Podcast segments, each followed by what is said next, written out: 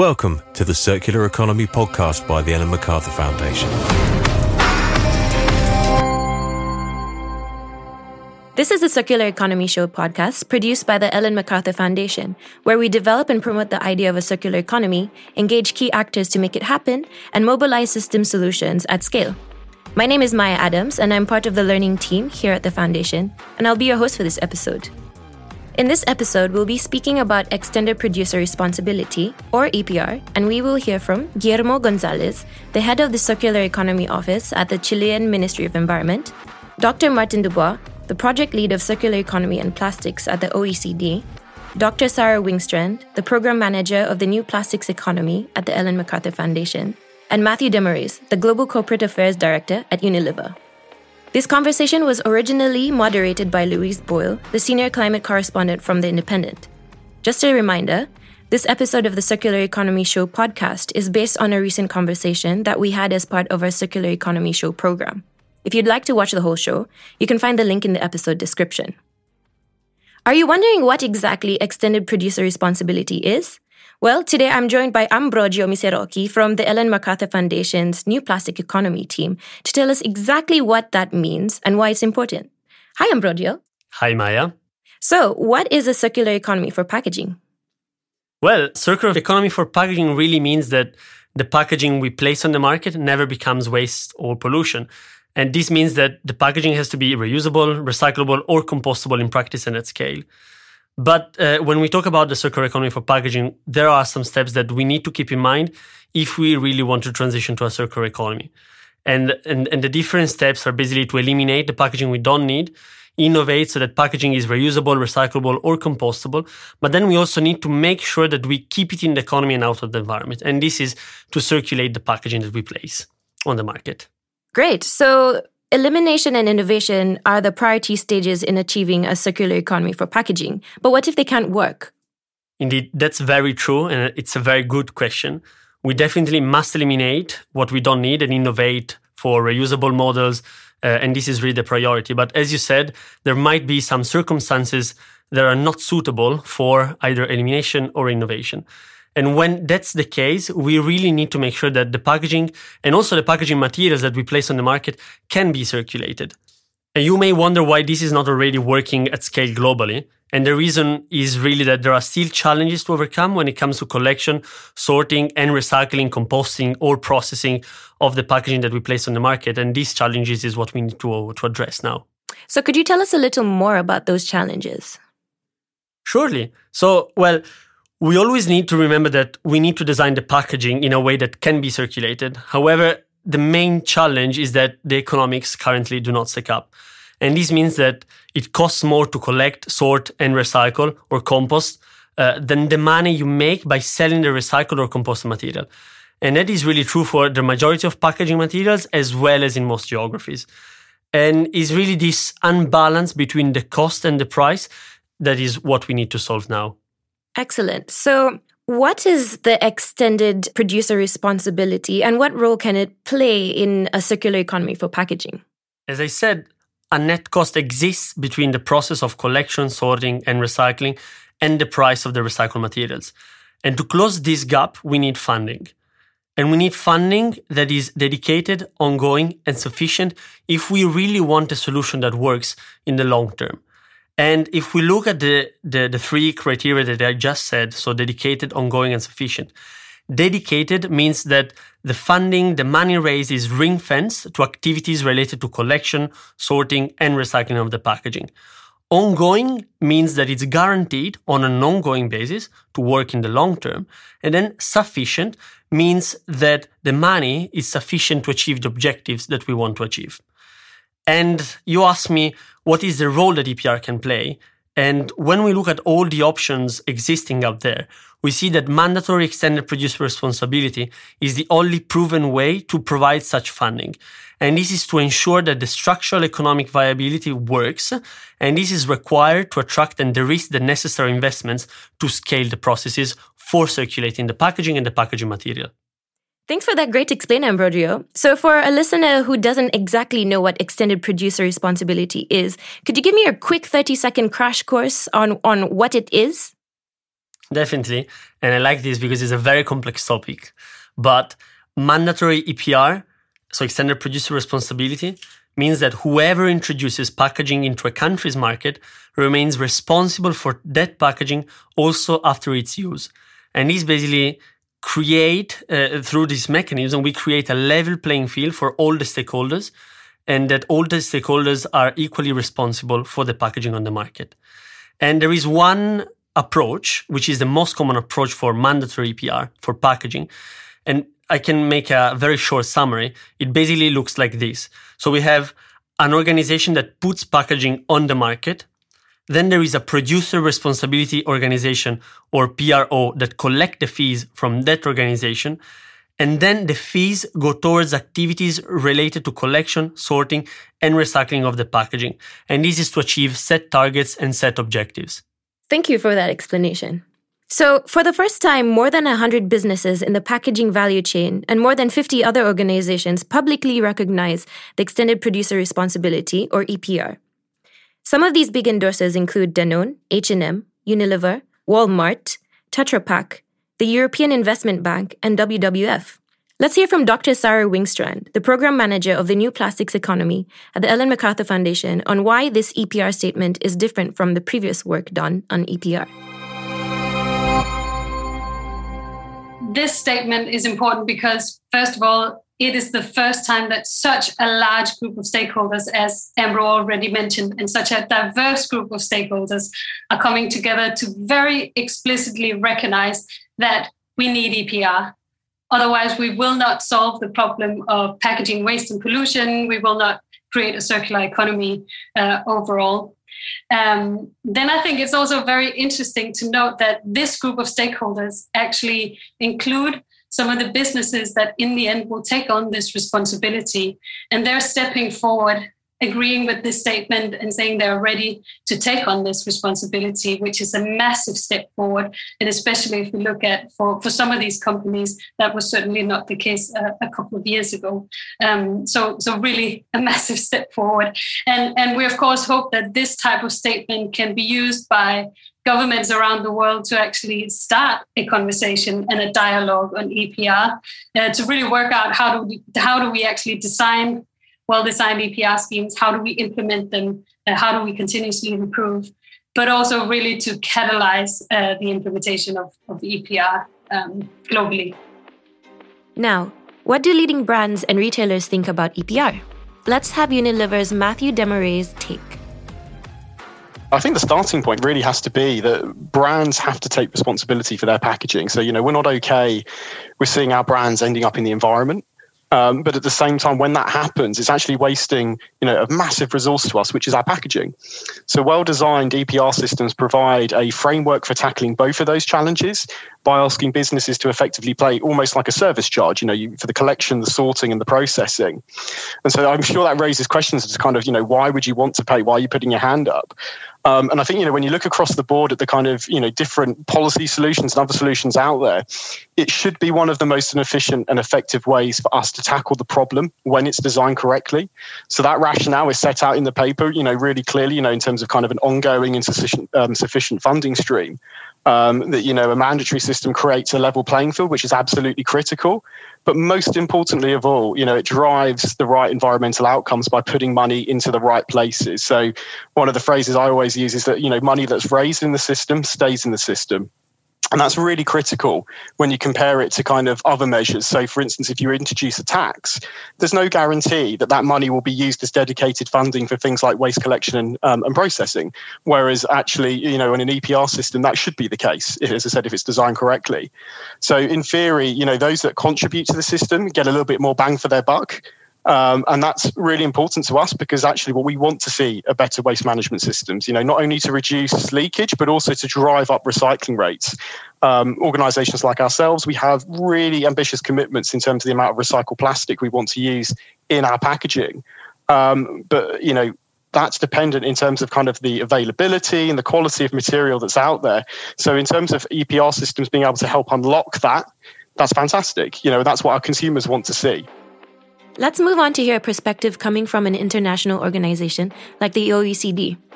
Here is Dr. Maarten Dubois, the project lead of circular economy and plastics. Extended producer responsibility is a game changer in the sense that it creates a market that doesn't exist beforehand. So it's, it's a step from going zero to one that's so difficult, getting the operational system running. Once it runs, you can go from one, two, three, four. You can refine the system as you want, but it's really about uh, getting the market uh, created. And there's something very, there are two very nice things about extended producer responsibility.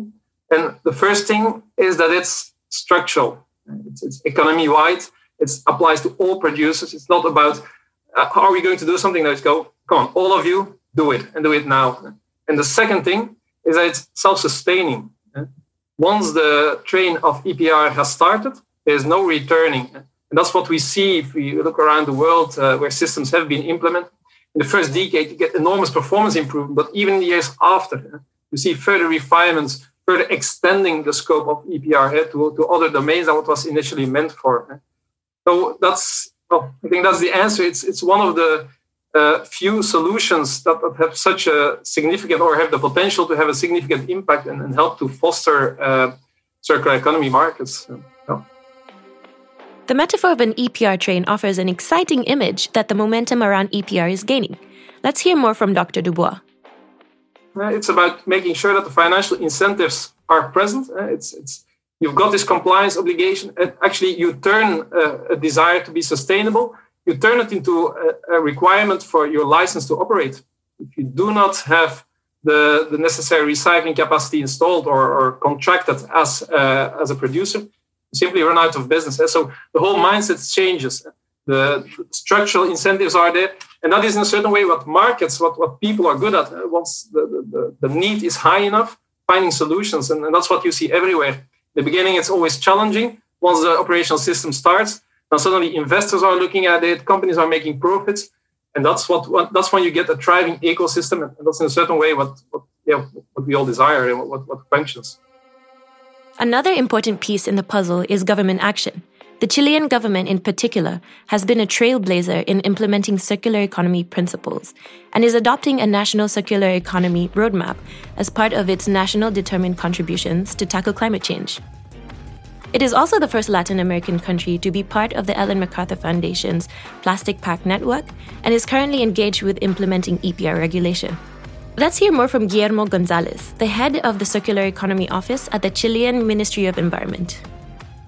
Uh, the initial discussions started to take place in Chile in the year 2008 as uh, uh, uh EPR was being massively deployed in European countries.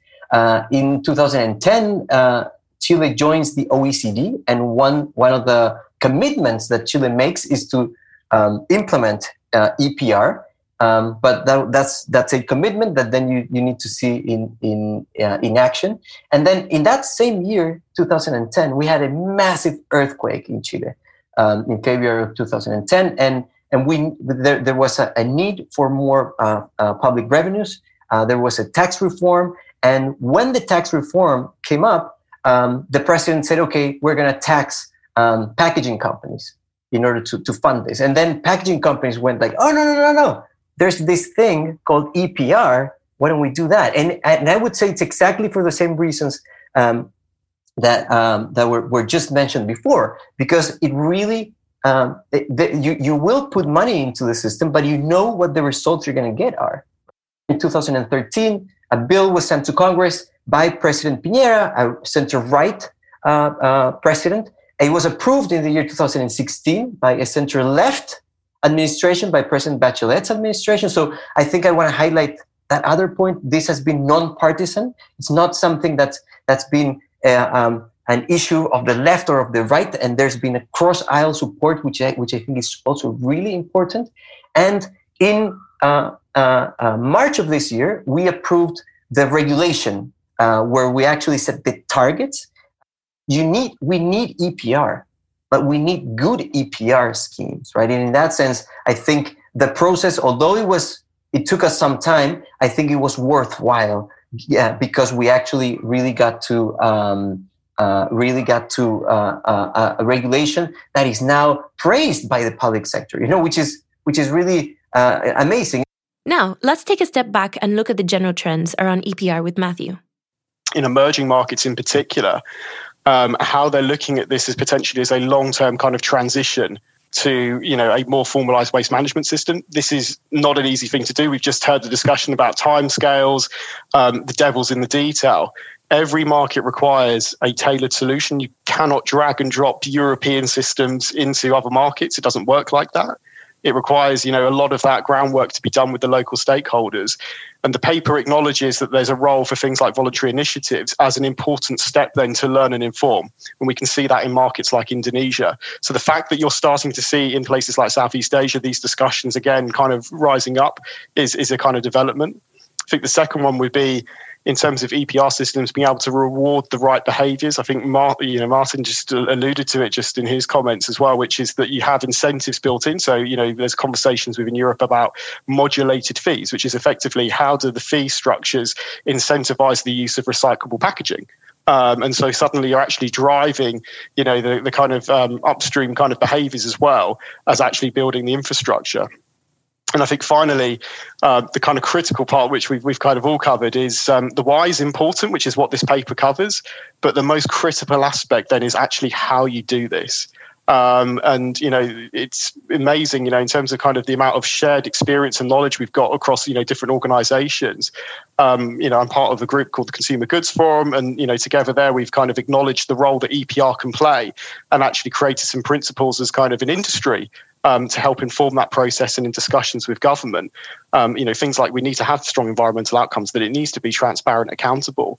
Um, and it builds on the paper that you've got today from the Ellen MacArthur Foundation, as it's very much that next stage of the discussion.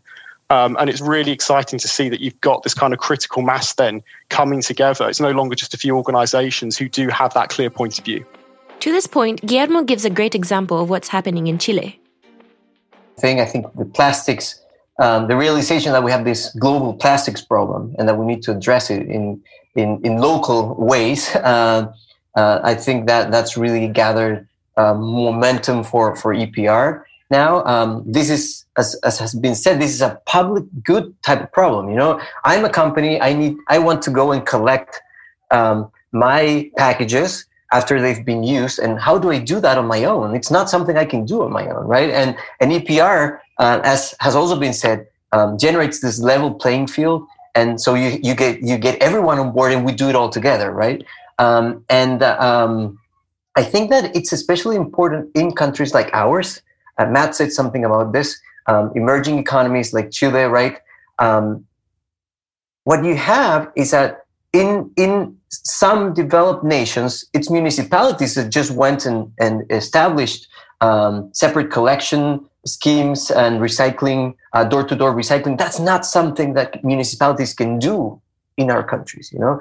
So uh, what you have EPR doing here is, is really deploying this a large scale collection schemes. You know, in our EPR scheme, on top of the of the targets per ton, you know, we established uh, specific collection targets. You know, um, it, by uh, it, this is a 12 year process that will start now, right? But oh, after those 12 years, we will get uh, to 80% of our households in Chile uh, with door to door collection, where today it's only about 2%. You know, so it really allows you to tell your and that's why i think it's also important and, and it's uh, it's relevant for for corporations because you you tell your consumers, you know, this is recyclable, but then you will have a truck going in front of your house taking your recyclable packaging, you know? And that's not something that in our countries municipalities can do on their own. EPR is is fundamental. We cannot do it without EPR.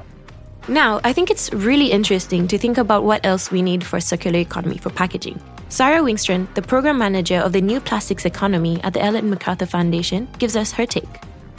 EPR traditionally focuses quite downstream on how we collect and actually get the packaging back we need to make sure that we have the upstream component with us as well. So, really focusing on eliminating the packaging we don't need, designing the packaging in a way that it can be circulated, and of course, also switching to new delivery models like reuse, for example, um, that design out waste um, in the first place. So, so that's the one thing that we really need. But then also in the paper that we launched today, and um, we also make it very clear that actually EPR is one policy tool, right?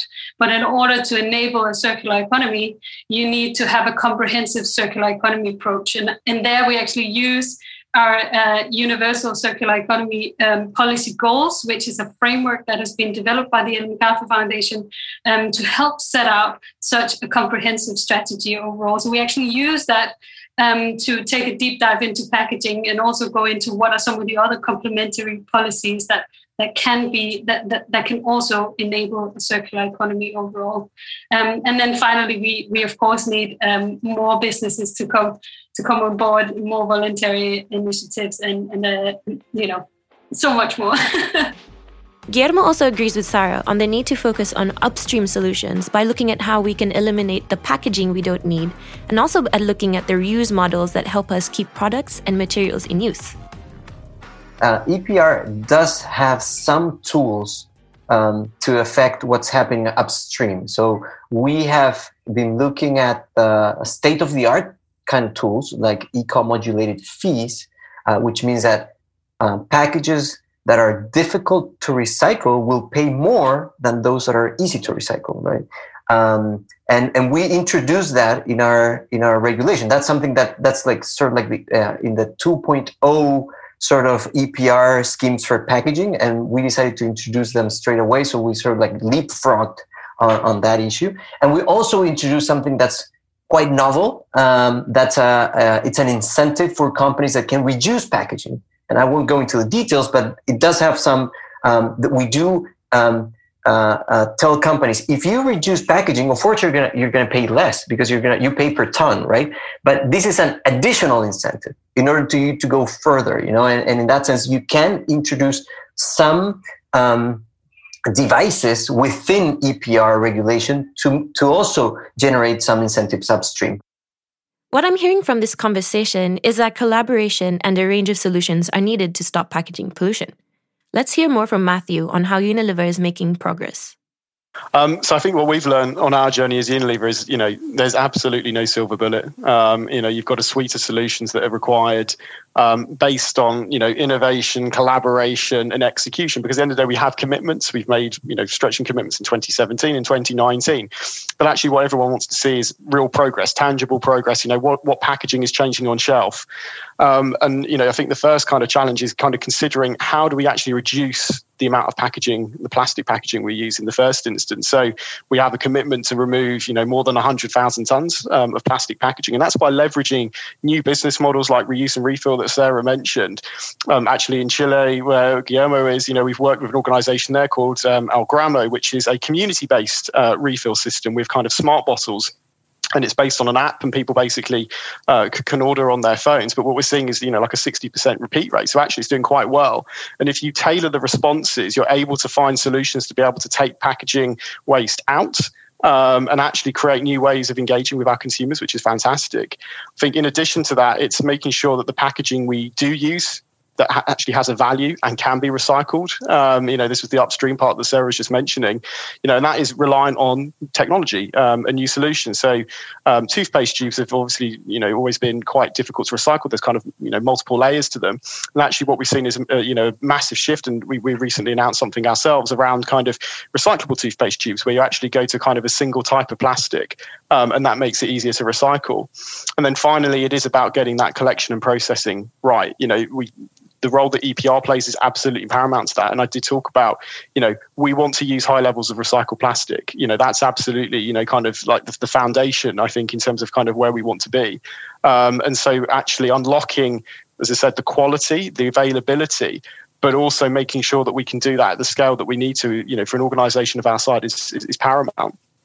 And then the only other thing I, you know, completely agree with what Sara said about complementary policy tools um, you know, what we need to look at are kind of actually what are the things we need to create some of these broader shifts. So we've mentioned new business models like reuse and refill. There's a huge debate to have there. Um, going forward in terms of actually how do we make sure that we normalize those kind of systems actually kind of how do we change behavior? So is it actually you know, we need to set you know specific targets um, on those new business models or are there incentives that we need to help with their development? That's kind of you know hugely exciting stuff. As Matthew has illustrated, there are currently many ways that EPR is influencing packaging collection, sorting, and recycling. It is essential to understand the context, the local expertise, and who the key actors are when implementing EPR, as Matthew has highlighted that principle around when you're starting to look at kind of introducing EPR, you know, we've, we've already kind of covered this point. You can't copy and paste it. But I think Maarten said it, the principles are consistent. And what you have, I think, are kind of organizations who have got experience and knowledge um, and have some of those already formed. So I've mentioned the Consumer Goods Forum, OECD, you know, NGOs like WWF. And it is about building that local coalition. You know, we've got great expertise in certain places that we can come together and actually take, you know, some of those learnings, you know, kind of what works in one market won't necessarily translate, but what you can understand is kind of the process of how they got there. Um, and that there are some basic kind of exercises, you know, actually understanding kind of your material flows, understanding kind of the data that underpins how you actually set, you know, kind of recycling targets, all these different bits and pieces.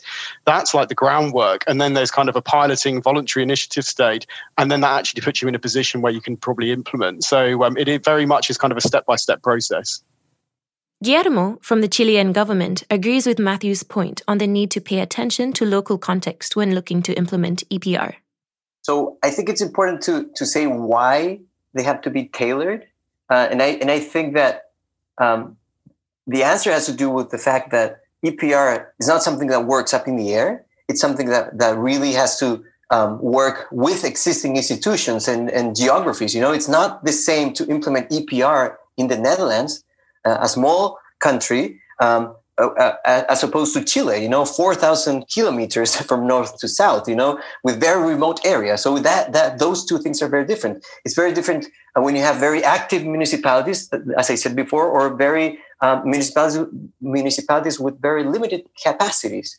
Um, it's very different if you have an informal sector that's really strong, you know, and, and you need to in, you need to include them in, in, in some way, which is what we did, you know. So um, the local uh, realities are so different that there's not there's definitely not a, a, um, a, a one one solution here. And that's all we have time for today. It has been a really interesting conversation with many different complex ideas. So before we leave, Ambro, could you tell us your top three takeaways from this conversation? I think that the first key takeaway is really that there is now broad alignment and that there is this global recognition that the only way to provide dedicated, ongoing, and sufficient funding is through extended producer responsibility schemes. And at the same time, I think it's very much important that now we understand and realize that EPR schemes are a necessary part of the solution to packaging waste and pollution in the transition to a circular economy for packaging. The second one is really that even if we don't have all the answers on how to implement EPR in every single geography around the world, uh, basically not making it work is not an option. So we really need to make it work and we need to sit down around the table and discuss on how to do it uh, for, in all geographies. And then there is one last key takeaway that I would like to highlight. And is that now it's clear what the solution we need looks like. Now we really need collaboration for urgent action across the value chain. And uh, in the conversation, it was mentioned the importance of public private collaboration to make this work. And then the last one that I want to highlight is that now it's clear what the solution we need looks like. Now, what we need is really collaboration for urgent action across the value chain. And for example, during the conversation, it was mentioned the importance of public private collaboration in order to make this work. So we are really going in the direction, uh, in the right direction to address packaging waste and pollution at its source. And through this approach, we can really accelerate the transition toward the circular economy for packaging. So, as a listener who wants to know more, where should I go to find out about EPR? Well, we had a very interesting conversation, but of course, we touched upon just a few of the elements of the EPR publication that people can find on the MacArthur Foundation website. So, listeners, don't forget to subscribe, like, and share our podcast to help spread the word. Again, to see the full conversation this podcast is based on, please look up the Circular Economy Show on the Ellen MacArthur Foundation website. Thank you for listening in, and we'll see you next time on the Circular Economy Show podcast. Thanks for listening to the Ellen MacArthur Foundation Circular Economy podcast. Don't forget to share, rate, and subscribe.